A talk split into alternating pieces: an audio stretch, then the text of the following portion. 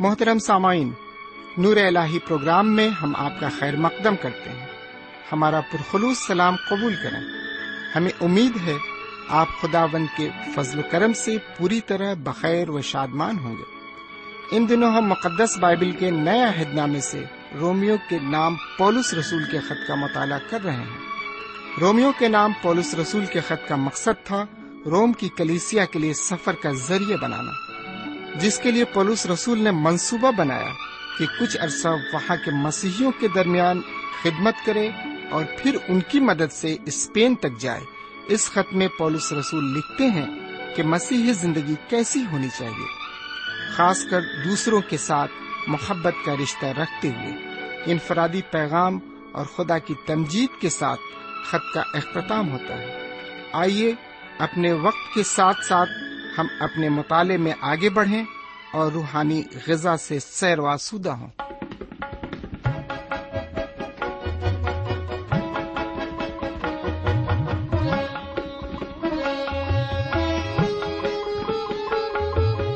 دل دیوانے کی طرح ہم گنگناتے جائیں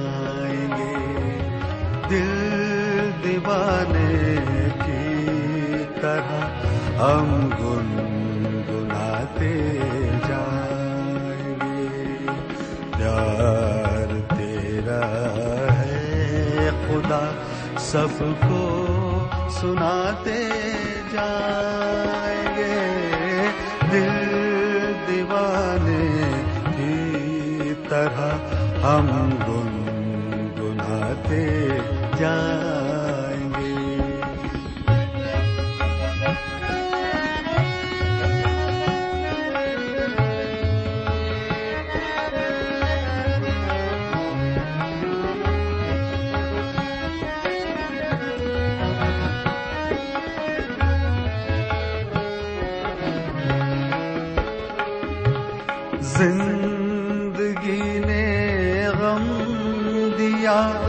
اور یار نے دھوکا کیا۔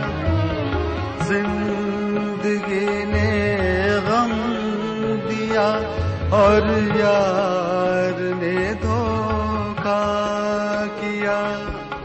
ہارتا میں پھر چلا دامن کو تیرے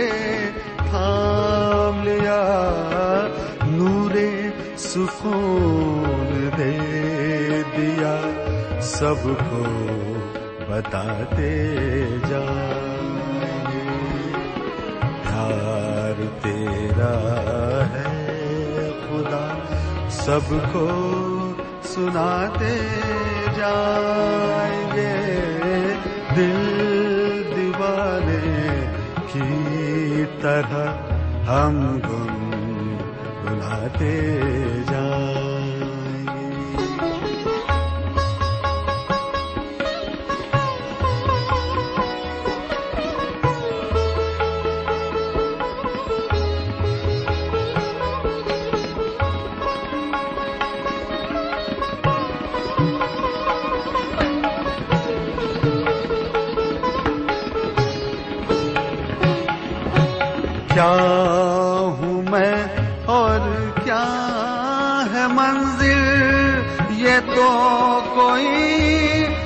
بتا دے۔ کیا ہوں میں اور کیا ہے منزل؟ یہ تو کوئی بتا دے۔ بھٹکا دیری راہوں میں کھویا ہوا سنسار میں ایک آشا تب جگی جب تو آیا مجھ کو تھام۔ پیار تیرا ہے خدا، سب کو سناتے جائیں گے۔ دل دیوانے کی طرح ہم گن گناتے جائیں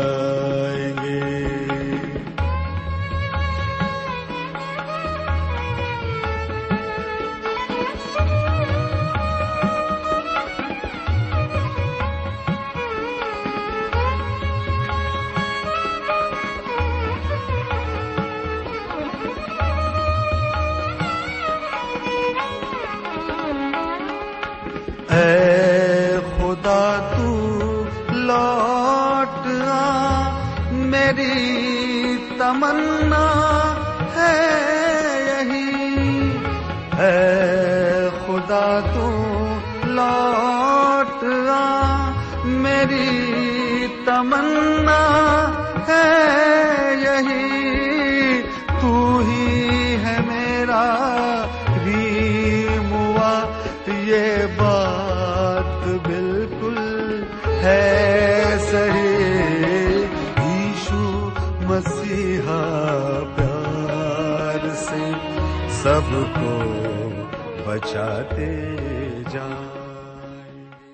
بار پھر خدا کے کلام کو لے کر آپ کے درمیان حاضر ہوں۔ سلام قبول فرمائیے۔ امید ہے کہ آپ آج بھی پوری طرح خرافیت سے ہیں اور خدا کے فضل و کرم سے بالکل ٹھیک ٹھاک ہیں۔ سمن ہم خدا و تعالی کے تہ دل سے شکر گزار ہیں کہ اس نے ایک اور موقع ہمیں عطا فرمایا تاکہ ہم ایک بار پھر اس کے کلام پر غور و فکر کر سکیں۔ تو آئیے اس کے کلام کی طرف متوجہ ہوں۔ لیکن اس سے پہلے کہ ہم آج کا کلام سنیں خدا و تعالی سے دعا مانگیں۔ آئیے ہم دعا کریں۔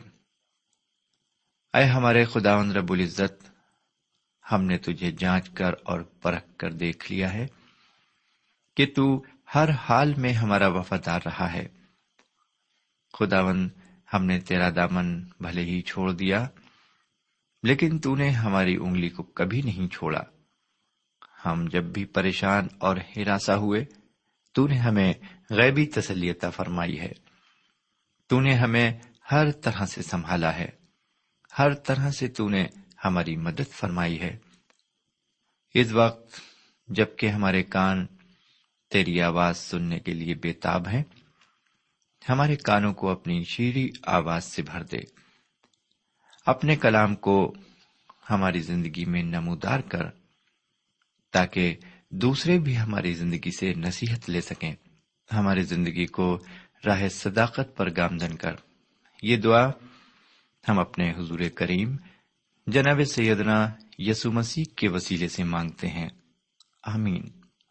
سامعین، آج کے مطالعے میں میں آپ کی خدمت میں رومیو کے خط اور اس کے چھٹے باپ کی بارہویں آئے سے لے کر اس باپ کی آخری تیئیسویں آئے تک عبارت پیش کروں گا۔ آج کے مطالعے کا موضوع ہوگا عملی تقدیس۔ آئیے آج کے مطالعے کا آغاز اس پوری عبارت کو پڑھ کر کرتے ہیں۔ میں چھٹے باپ کی تیرہویں آیت سے لے کر تیئیسویں آیت تک عبارت پڑھ رہا ہوں، بلکہ بارہویں آیت سے ہم پڑھیں گے۔ پس گناہ تمہارے فانی بدن میں بادشاہی نہ کرے کہ تم اس کی خواہشوں کے تابع رہو۔ اور اپنے اعضا ناراستی کے ہتھیار ہونے کے لیے گناہ کے حوالے نہ کیا کرو، بلکہ اپنے آپ کو مردوں میں سے زندہ جان کر خدا کے حوالے کرو اور اپنے اعضا راست بازی کے ہتھیار ہونے کے لیے خدا کے حوالے کرو۔ اس لیے کہ گناہ کا تم پر اختیار نہ ہوگا، کیونکہ تم شریعت کے ماتحت نہیں بلکہ فضل کے ماتحت ہو۔ بس کیا ہوا؟ کیا ہم اس لیے گناہ کریں کہ شریعت کے ماتحت نہیں، بلکہ فضل کے ماتحت ہیں؟ ہرگز نہیں۔ کیا تم نہیں جانتے کہ جس کی فرما برداری کے لیے اپنے آپ کو غلاموں کی طرح حوالے کر دیتے ہو، اسی کے غلام ہو، جس کے فرما بردار ہو؟ خواہ گناہ کے جس کا انجام موت ہے، خواہ فرما برداری کے جس کا انجام راست بازی ہے۔ لیکن خدا کا شکر ہے کہ اگرچہ تم گناہ کے غلام تھے، تو بھی دل سے اس تعلیم کے فرما بردار ہو گئے، جس کے سانچے میں تم ڈھالے گئے تھے۔ اور گناہ سے آزاد ہو کر راست بازی کے غلام ہو گئے۔ میں تمہاری انسانی کمزوری کے سبب سے انسانی طور پر کہتا ہوں، جس طرح تم نے اپنے اعضا بدکاری کرنے کے لیے ناپاکی اور بدکاری کی غلامی کے حوالے کیے تھے۔ اسی طرح اب اپنے اعضا پاک ہونے کے لیے راست بازی کی غلامی کے حوالے کر دو۔ کیونکہ جب تم گناہ کے غلام تھے، تو راست بازی کے اعتبار سے آزاد تھے۔ بس جن باتوں سے تم اب شرمندہ ہو، ان سے تم اس وقت کیا پھل پاتے تھے؟ کیونکہ ان کا انجام تو موت ہے۔ مگر اب گناہ سے آزاد اور خدا کے غلام ہو کر تم کو اپنا پھل ملا، جس سے پاکیزگی حاصل ہوتی ہے۔ اور اس کا انجام ہمیشہ کی زندگی ہے، کیونکہ گناہ کی مزدوری موت ہے، مگر خدا کی بخشش ہمارے خداون مسیح یسو میں ہمیشہ کی زندگی ہے۔ سمن، یہاں پر یہ عبارت ختم ہوتی ہے۔ میرے بھائی، اس پوری عبارت میں جناب پولس رسول عملی تقدیس پر زور دیتے ہیں۔ وہ مشورے کے طور پر کہتے ہیں، گناہ تمہارے فانی بدن میں بادشاہی نہ کرے کہ تم اس کی خواہشوں کے تابع رہو۔ ہم عملی تقدیس کس طرح کر سکتے ہیں؟ آئیے تیرہویں آیت کو دیکھیں۔ یہاں یوں لکھا ہوا ہے، اور اپنے ازا ناراستی کے ہتھیار ہونے کے لیے گناہ کے حوالے نہ کیا کرو۔ بلکہ اپنے آپ کو مردوں میں سے زندہ جان کر خدا کے حوالے کرو اور اپنے ازا راست بازی کے ہتھیار ہونے کے لیے خدا کے حوالے کرو۔ سمن اس عبارت میں لفظ حوالے کرنا قابل غور ہے۔ میرے بھائی، اس لفظ کے وہی معنی ہیں جیسا کہ اس خط کے بارہویں باپ کی پہلی آیت میں ہوا ہے۔ یعنی کہ نظر، اور نظر کا انگریزی ترجمہ ہے پریزنٹ آئیے ذرا بارہویں باپ کی پہلی آیت کو دیکھتے ہیں، کیا لکھا ہوا ہے؟ یہاں لکھا ہے، پس اے بھائیوں، میں خدا کی رحمتیں یاد دلا کر تم سے التماس کرتا ہوں کہ اپنے بدن ایسی قربانی ہونے کے لیے نظر کرو جو زندہ اور پاک اور خدا کو پسندیدہ ہو۔ یہی تمہاری معقول عبادت ہے۔ جی ہاں سامعین، ہم اپنے تئیں خدا کو نظر کریں، یہی ہماری عبادت ہے۔ جو خدا آج کے دور میں مومنوں سے چاہتا ہے۔ سمعین خدا نے پہلے آدم کو ایک حکم دیا تھا کہ وہ نیکی اور بدی کے درخت کا پھل نہ کھائے، ورنہ وہ مر جائے گا۔ آدم نے اپنے تئیں خدا کے حوالے کرنے کے بجائے شیطان کے حوالے کر دیا اور خدا کا گناہ کیا اور مر گیا۔ حضرت آدم جسمانی طور سے اور روحانی طور سے دونوں طرح سے مر گئے۔ وہ خدا کی حضوری اور اس کی دوستی سے الگ کر دیے گئے۔ ایک انسان کی وجہ سے دنیا میں موت آئی اور اس کی حکمرانی پھیل گئی۔ خدا کو انسان کی ہلاکت پسند نہیں۔ اس نے دو ہزار سال قبل سیدنا مسیح کو بھیج کر گناہوں میں مردہ انسان پر فضل کیا۔ لکھا ہے کہ گناہ کی مزدوری موت ہے۔ مگر خدا کی بخشش ہمارے خدا مسیح میں ہمیشہ کی زندگی ہے۔ اپنے ازا ناراستی کے ہتھیار ہونے کے لیے گناہ کے حوالے نہ کیا کرو۔ میرے پیارے بھائی بہن اور میرے پیارے بزرگ، جناب پولس رسول روم کے مومنوں کو اور مجھے اور آپ کو خبردار کرتے ہیں کیونکہ اکثر ہم اپنی پرانی خصلت کی وجہ سے پریشانی اور دکھ اٹھاتے ہیں۔ گناہ کرنا انسان کی پرانی عادت ہے۔ ہم اپنی زبان سے بدگوئی اور افواہیں پھیلاتے ہیں۔ ہمارے اندر غصہ ہے اور غصے میں ہم بہت سی ناجائز حرکتیں کر بیٹھتے ہیں۔ آج کے دور میں انسان جنسی جرائم کا شکار ہو رہا ہے۔ روزانہ اخباروں میں پڑھنے کو ملتا ہے، فلاں فلاں کی بے حرمتی جماعتی طور پر ہوئی۔ سمن جن اعضا کے ذریعے گناہ سرزد ہوتے ہیں، ہمیں ان اعضا کو خدا کے حوالے یا خدا کی نظر کر دینا چاہیے۔ ایک سچا مسیح مومن اپنے اعضا کو خدا کے حوالے کر دیتا ہے تاکہ اس سے گناہ سرزد نہ ہو۔ اس کے اعضا ناراستی کے کاموں میں استعمال نہ ہو اور وہ سیدنا مسیح میں ایک نیا مخلوق ہو۔ سامن، یہ سب کچھ میں اور آپ کر سکتے ہیں۔ یہ کوئی مشکل کام نہیں ہے۔ بہرکیف آئیے اگلی آیت پر غور کریں۔ چودہویں آیت کو میں پڑھ رہا ہوں۔ لکھا ہوا ہے اس لیے کہ گناہ کا تم پر اختیار نہ ہوگا، کیونکہ تم شریعت کے ماتحت نہیں بلکہ فضل کے ماتحت ہو۔ سمعین جن مومنوں نے زندہ خداون سیدنا مسیح کو قبول کیا ہے، وہ شریعت کے ماتحت نہیں بلکہ فضل کے ماتحت ہیں۔ اس لیے کہ حضور کریم نے میرے اور آپ کے لیے شریعت کو پورا کر دیا۔ اب ہم فضل کے ماتحت ہیں۔ جو لوگ شریعت کے جوئے میں ہیں، وہ فضل کے ماتحت نہیں، کیونکہ شریعت کے اعتبار سے وہ سب گنہگار ہیں، کیونکہ شریعت مجرم ٹھہراتی ہے۔ خدا نے سیدنا مسیح کو میرے اور آپ کے لیے فضل کا وسیلہ بنایا ہے۔ اب ہم ایک نئے مخلوق ہیں۔ اور یہ ہمارے لیے فخر کی بات ہوگی کہ ہم اپنے تئیں خدا کی نظر کریں۔ جی ہاں ہم اپنے آپ کو خدا کی نظر کریں۔ اب ہم اس بات کی پندرہویں آیت پر آتے ہیں۔ یہاں لکھا ہوا ہے بس کیا ہوا؟ کیا ہم اس لیے گناہ کریں کہ شریعت کے ماتحت نہیں، بلکہ فضل کے ماتحت ہیں؟ ہرگز نہیں۔ سمن جناب پولس نے پچھلی آیتوں میں یہ بتایا ہے کہ خدا نے وہی اصول تقدیس کے لیے اپنائے ہیں جو اس نے راست باز ٹھہرانے کے لیے اپنائے ہیں۔ یہ دونوں باتیں ایمان کے وسیلے سے ہی ممکن ہیں۔ اور ایمان خدا کے ذریعے پیدا ہوتا ہے۔ میں اور آپ یہ کام نہیں کر سکتے۔ جب ہم یہ جانتے ہیں کہ ہم ایک مومن کی زندگی نہیں گزار سکتے، تو یہ ہمارے لیے ایک سبق ہے۔ کیوں نہ ہم خدا کو یہ موقع دیں کہ وہ ہماری زندگی میں اپنا کام کرے۔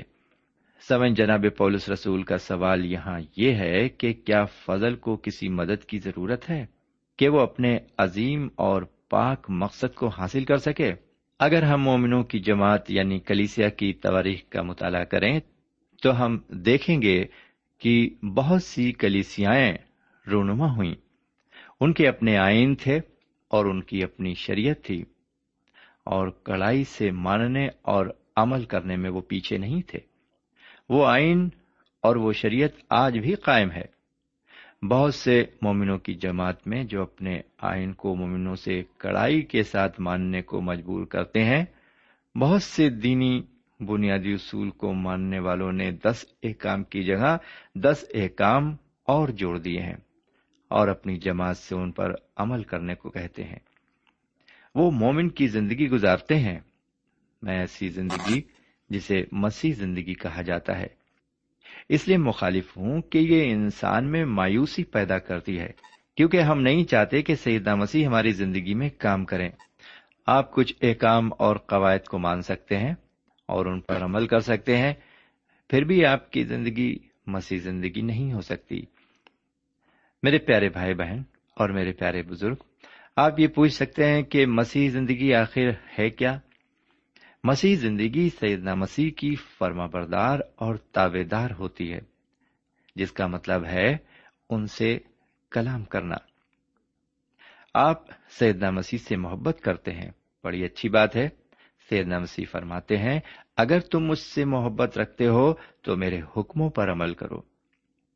سیدنا مسیح کی فرما برداری تقدیس کا تجربہ ہے اور یہی عملی تقدیس ہے۔ سیدنا مسیح نے اوپر بالا خانے میں جناب پترس رسول سے فرمایا، اگر میں تجھے نہ دھوؤں تو تو میرے ساتھ شریک نہیں۔ اگر میں تجھے نہ دھوؤں تو تو میرے ساتھ شریک نہیں۔ سمن اگر ہم اپنے گناہوں کا اقرار نہ کریں تو ہماری رفاقت سیدہ مسیح کے ساتھ نہیں ہے۔ گناہوں کا اقرار ہی ہمارا حصہ یا ہماری شرکت ہے۔ گناہوں کے پاک کرنے میں وہ شریک ہیں۔ سب سے بڑی بات میرے اور آپ کے لیے یہ ہے کہ ہم سیدہ مسیح کے ساتھ رفاقت رکھیں۔ بہرکیف اگر آپ نے فضل کے ذریعے نجات پائی ہے، تو آپ اپنے ضمیر کے مطابق کام نہیں کر سکتے، جیسا کہ آگے چل کر آٹھویں باب میں ہم دیکھیں گے۔ میرے بھائی، جناب پولس رسول نے ایک خط غلطیوں کے مومنوں کے نام لکھا۔ اس خط میں انہوں نے مومنوں پر ظاہر کیا کہ آدمی تین طرح سے اپنی زندگی بسر کر سکتا ہے۔ پہلے یہ کہ شریعت کے ماتحت ہو کر، دوسرے عیاشی کی اور تیسرے آزادی کی۔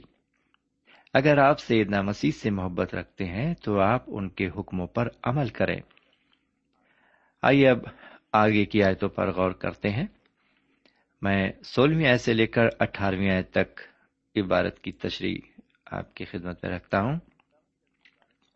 سامن جب اس عبارت پر ہم نظر ڈالتے ہیں تو ہم دیکھتے ہیں کہ جب جناب پولس یہ فرماتے ہیں، کیا تم نہیں جانتے؟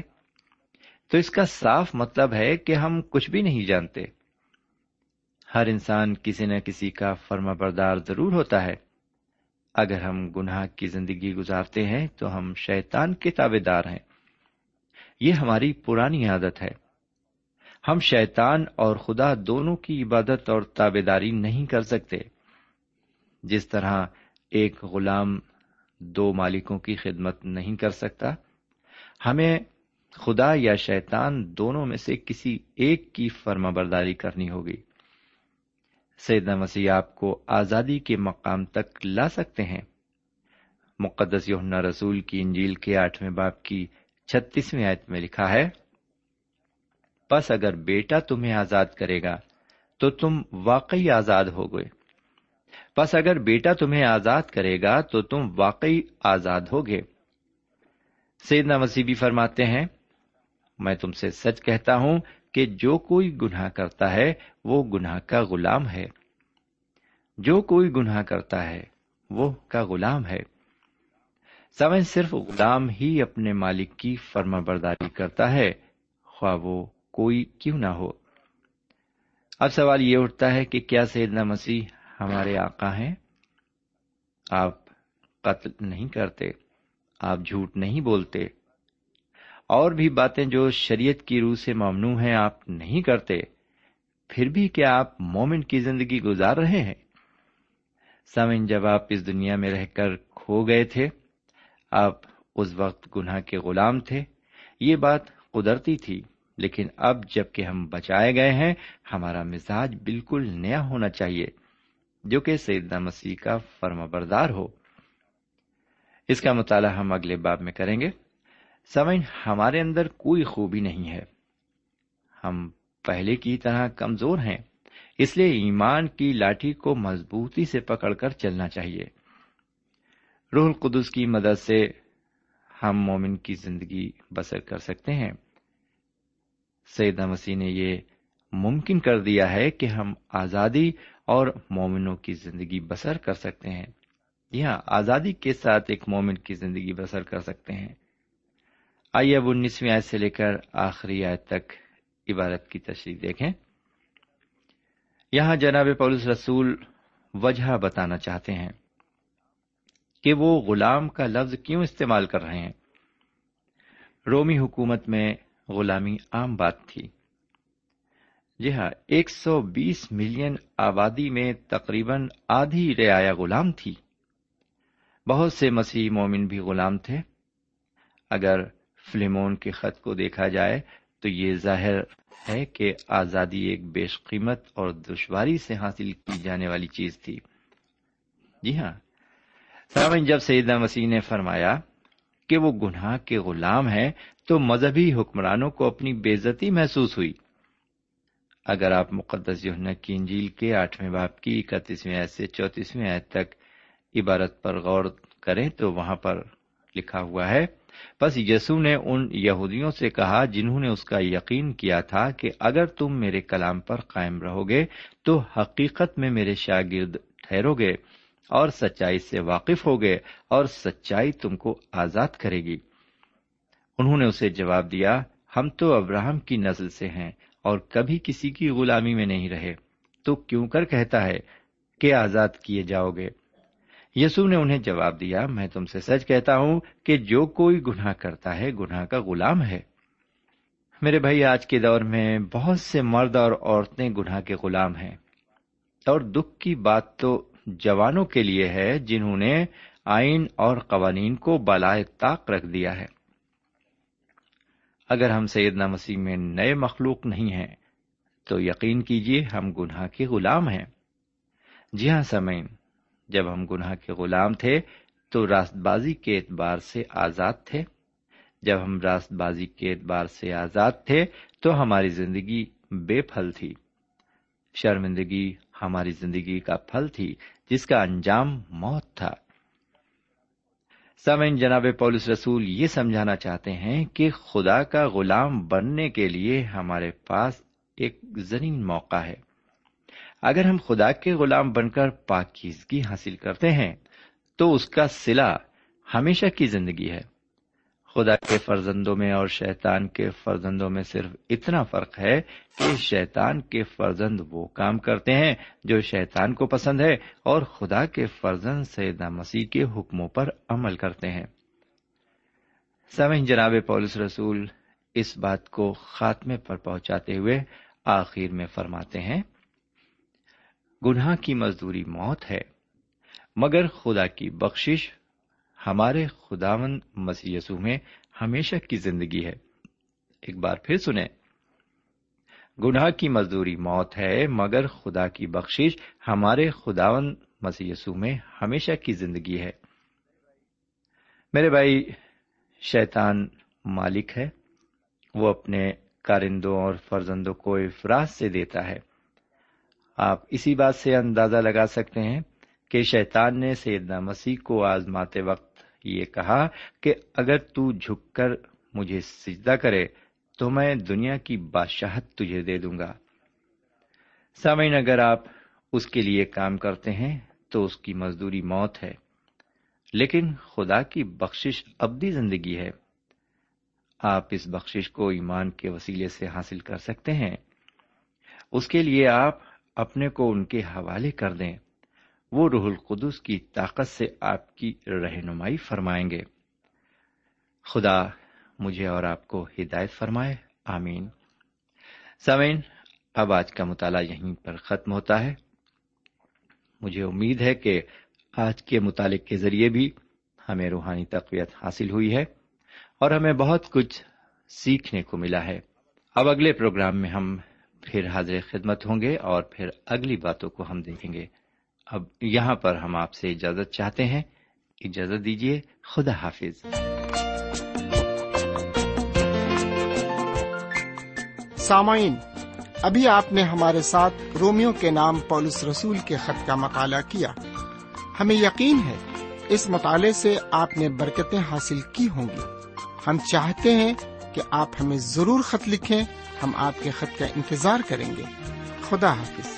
ہمارا پتہ ہے۔ Programme Noor al post box number one five seven five Sialkot Pakistan. پتا ایک بار پھر سن لیں۔ پروگرام نور ال پوسٹ باکس نمبر ایک پانچ سات پانچ سیال کوٹ پاکستان۔